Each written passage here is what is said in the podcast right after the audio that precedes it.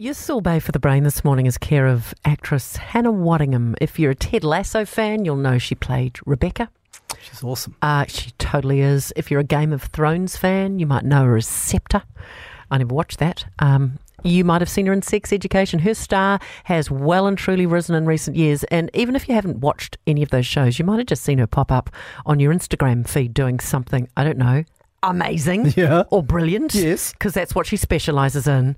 She can sing, she can dance, she can act. I just think she's one of the biggest talents on the planet these days. And the other day, she was at the SAG Awards big flash event. It's sort of like a who's who of the acting world.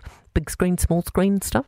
And she was stopped on the red carpet and she was asked about her handbag, the clutch that she was carrying was made of cardboard and decorated with lots of colourful felt tip pens by her young daughter. Here's Hannah.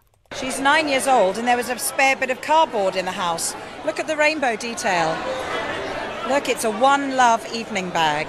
Did she know what dress you were wearing to coordinate? No, so she kind of hazarded a guess and put all the colours so it would go with everything. It's a, do you know what she called it? Mummy, it's like you say, it goes with everything and nothing bag. How stable is this bag, though? I have to ask. Unstable like its mother.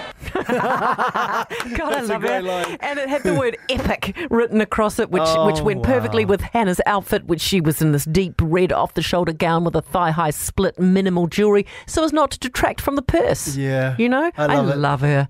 I I love her so much. It just goes to show you're never too famous to rock a cardboard handbag. Do you want me to make I'm you a cardboard saying. handbag? I'm just saying there would be cardboard handbags on that red carpet worth upwards of fifty thousand dollars, probably. know, Not I. Hannah. She keeps No. it real. It's just sorbet for the brain.